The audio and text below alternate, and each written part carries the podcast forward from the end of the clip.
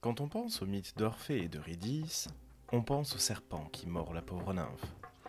On pense à la promesse d'Orphée au Seigneur des Enfers de ne se retourner sous aucun prétexte sur l'ombre d'Eurydice, qui s'évanouit au regard de son amant. Pourtant, on oublie souvent celui qui est la cause de la mort d'Eurydice. Non pas le serpent, mais le jeune Aristée, qui est l'un des premiers apiculteurs. Prenons le temps d'observer son histoire par le petit bout du mythe. Aujourd'hui, Aristée ou la renaissance des abeilles.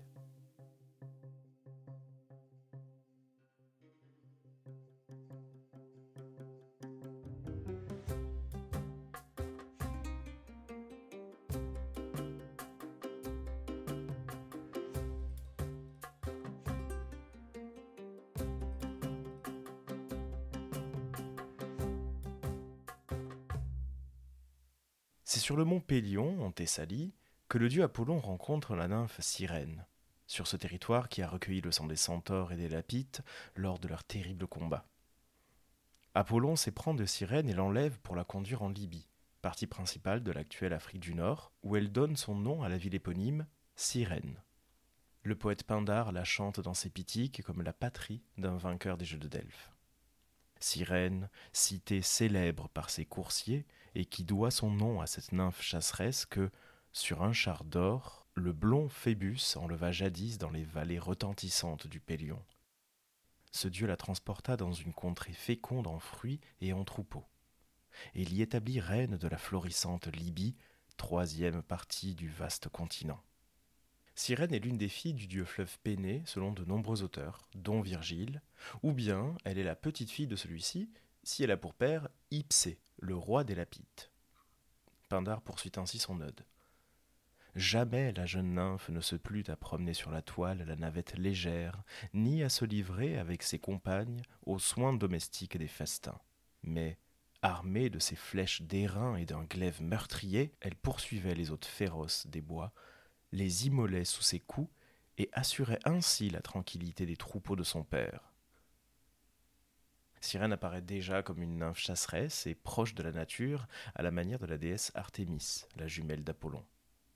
Virgile la présente comme une divinité fluviale, puisqu'elle vit au fond du fleuve Péné.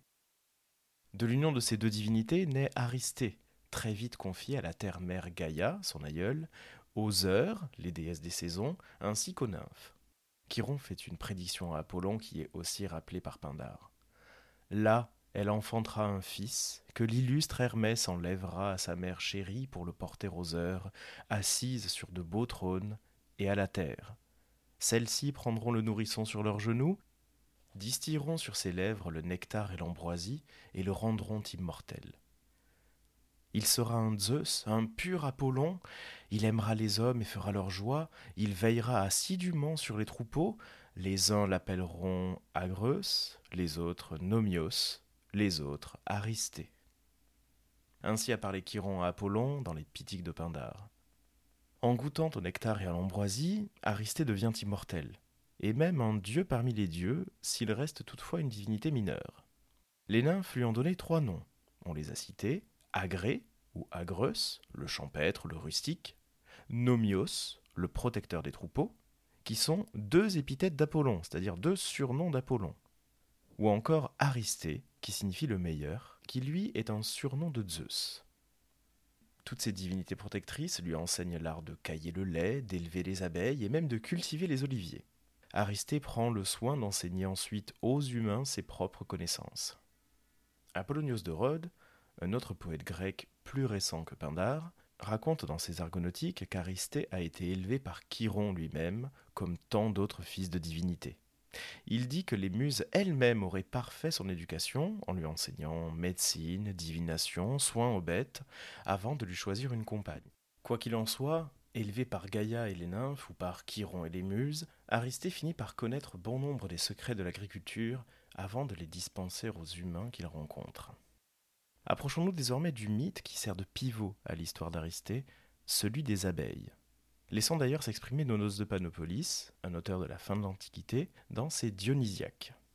Ce héros savait aligner les ruches aux mille alvéoles et y fixer les travaux de l'abeille errante qui, solitaire, va dans la prairie de fleur en fleur. là où croissent les fruits d'or, et, voltant sur les touffes, de l'extrémité de sa trompe aspire le plus exquis de leur suc.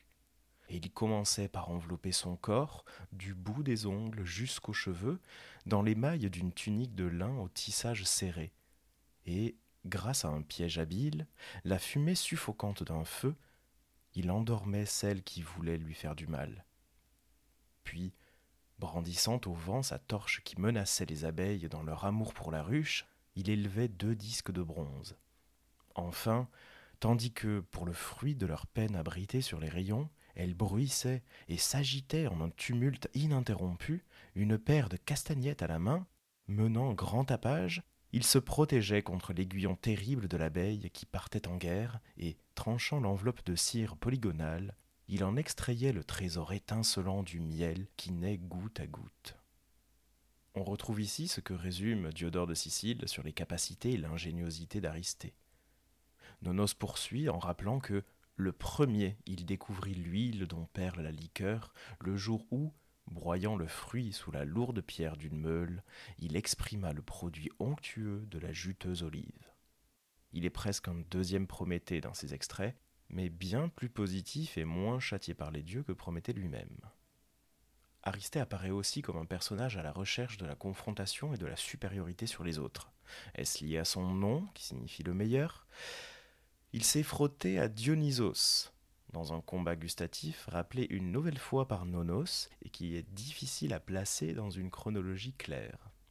C'est lui qui, à cause du doux miel qu'il tirait des mille alvéoles de ses ruches, avait dressé une nuque arrogante et lancé un défi à Dionysos, le dispensateur du vin, dans le fol espoir de remporter une victoire aussi douce que le miel. Les deux concurrents avaient eu pour juge tous les habitants de l'Olympe, mais le fils de Phoebos eut offert aux immortels le suc nouvellement coulé de ses ruches, il n'avait pas obtenu la victoire douce comme le miel car les dieux, après avoir goûté l'épais breuvage de l'abeille butineuse, éprouvèrent une prompte satiété pour cette boisson dépourvue de charme. La satiété prit les bienheureux à la troisième coupe, et, lorsque la quatrième fut prête à son tour, ils n'y goûtèrent point, bien qu'ils fussent fort altérés. Mais dès que Bacchus se mit à puiser son breuvage, ils furent sous le charme de l'exquise liqueur qui ruisselait, et burent un jour entier, sans arrêt, des rasades de vin. Et dans leur ivresse, ils s'extasiaient sur la douceur de ce vin, l'un après l'autre, et réclamaient coupe sur coupe, d'un cœur joyeux, s'abandonnant sans se rassasier à la liesse que procure le vin ensorceleur. Zeus loua l'ouvrage de l'abeille qui distille le miel, le produit savant qu'enfante la ruche, ce présent d'Aristée, mais c'est à Dionysos, le dispensateur du vin, qu'il donna à emporter le premier prix pour une victoire qui libère de toutes les peines.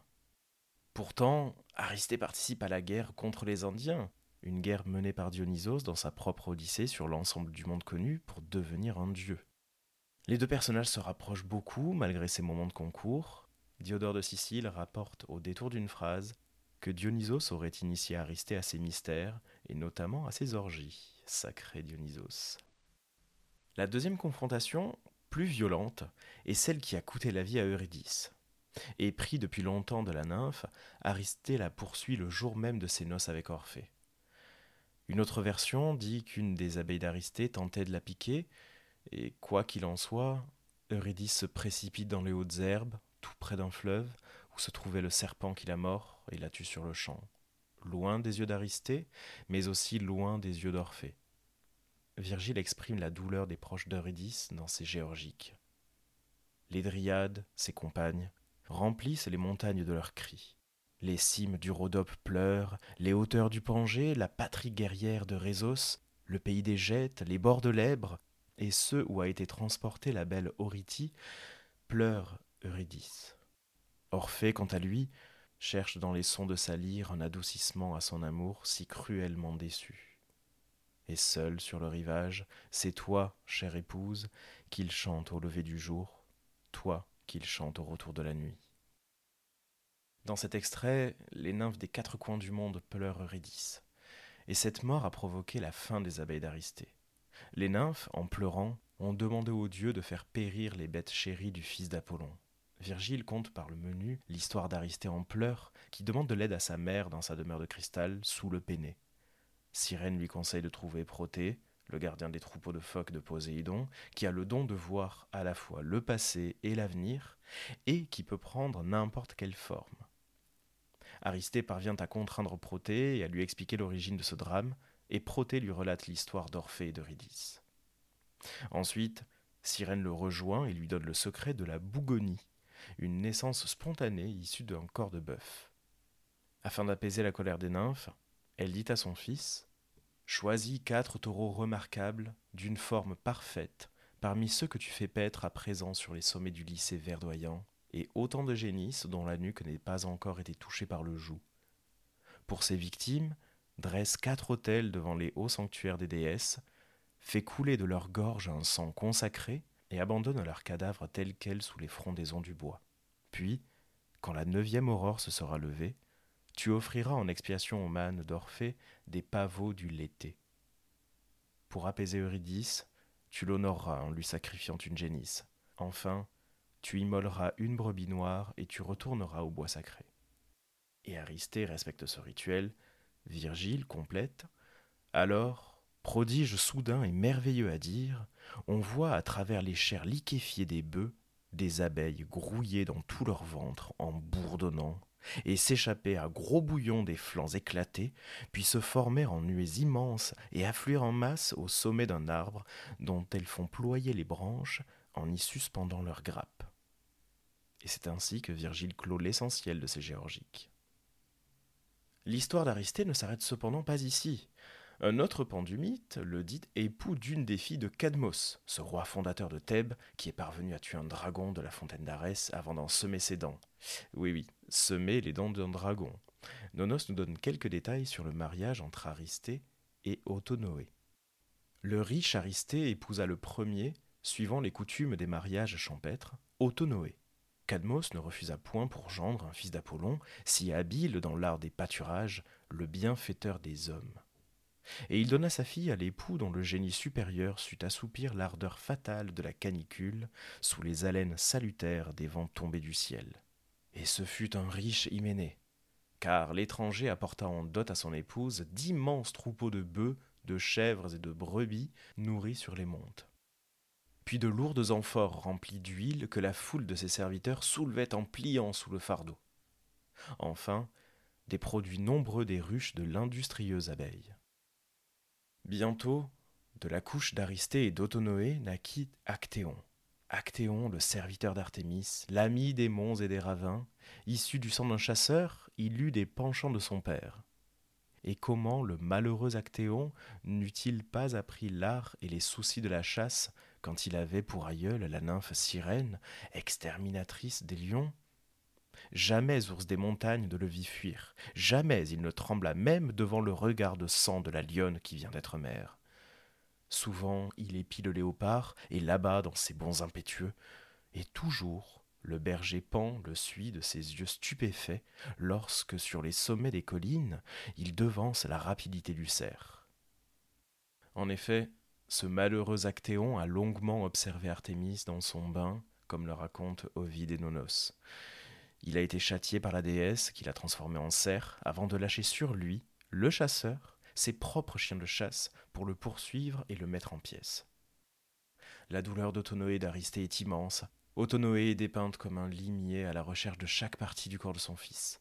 C'est ainsi que Diodore de Sicile raconte les actions d'Aristée.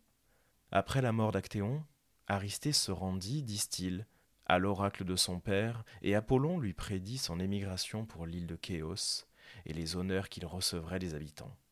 Il fit voile jusqu'à cette île, et, comme un fléau s'était abattu sur la Grèce, il fit un sacrifice pour le salut de tous les Grecs. Comme ce sacrifice eut lieu pendant que se levait l'astre brûlant, au moment où les vents étésiens se mettaient à souffler, les maladies pestilentielles prirent fin. Quelqu'un qui reconsidérerait cet événement s'étonnerait à bon droit de la singularité de cette péripétie. Alors que son fils est mort, tué par ses propres chiens, c'est lui qui, grâce à l'astre, qui, parmi les astres du ciel, portait le même nom et qui était considéré comme destructeur, délivra les hommes et fut responsable du salut des autres. D'après Diodore de Sicile, Aristée passe pour un protecteur de l'île de Céos, aujourd'hui Kea ou Tsia, dans cet épisode de canicule, ce chien céleste, ce Sirius qui est au plus haut lorsque l'été connaît ses pires chaleurs. Aristée poursuit ensuite son périple en Libye, mais aussi en Sardaigne où il s'établit. Il parvient à planter de nombreux arbres et à rendre le sol cultivable avant de visiter d'autres îles et de s'arrêter quelque temps en Sicile. Son émerveillement était total, et Diodore nous dit En raison de l'abondance des fruits qu'on trouvait dans cette île et de la quantité des troupeaux qui s'y repaissaient, il mit tous ses efforts à prodiguer aux indigènes les bienfaits qui lui étaient propres. C'est pourquoi, disent-ils, Aristée fut particulièrement honoré de la part des habitants de Sicile, comme un dieu, et surtout par ceux qui récoltaient les fruits de l'olivier. Il semblerait que ce soit après ses pérégrinations dans les îles de Méditerranée qu'Aristée prend part à la guerre contre les Indiens que mène Dionysos. Enfin, Aristée demeure quelque temps sur le mont Haïmos, sur les hauteurs du Rhodope, une chaîne de montagnes qui couvre la frontière entre l'actuelle Grèce et la Bulgarie. Diodore dit qu'Aristée devient invisible aux hommes et obtient les honneurs divins non seulement chez les barbares, mais encore chez les Grecs. C'est ainsi que s'achève l'histoire d'Aristée, qui a fait l'objet de nombreux cultes dans le monde grec, et qui serait même, selon certains, le personnage derrière la constellation du Verseau, même si on pense souvent à Ganymède. À Rome, la déesse du miel et des abeilles est Mélonia, qui correspond à Mélita en grec. La découverte des mythes par le petit bout de la lorgnette vous a plu et vous souhaitez en découvrir davantage sur les petites légendes de la mythologie? Venez suivre le prof de latin grec sur Instagram ainsi que sur les autres réseaux sociaux. Abonnez-vous à ce podcast sur votre plateforme de streaming préférée pour suivre les prochains épisodes. Partagez à l'envie ces histoires à tous les férus de mythologie. Vous pouvez prolonger l'aventure en lisant certains ouvrages qui ont été cités. Je vous mets mes sources en description et dans un article dédié sur le site du podcast. À bientôt pour un nouveau coup d'œil par le petit bout du mythe.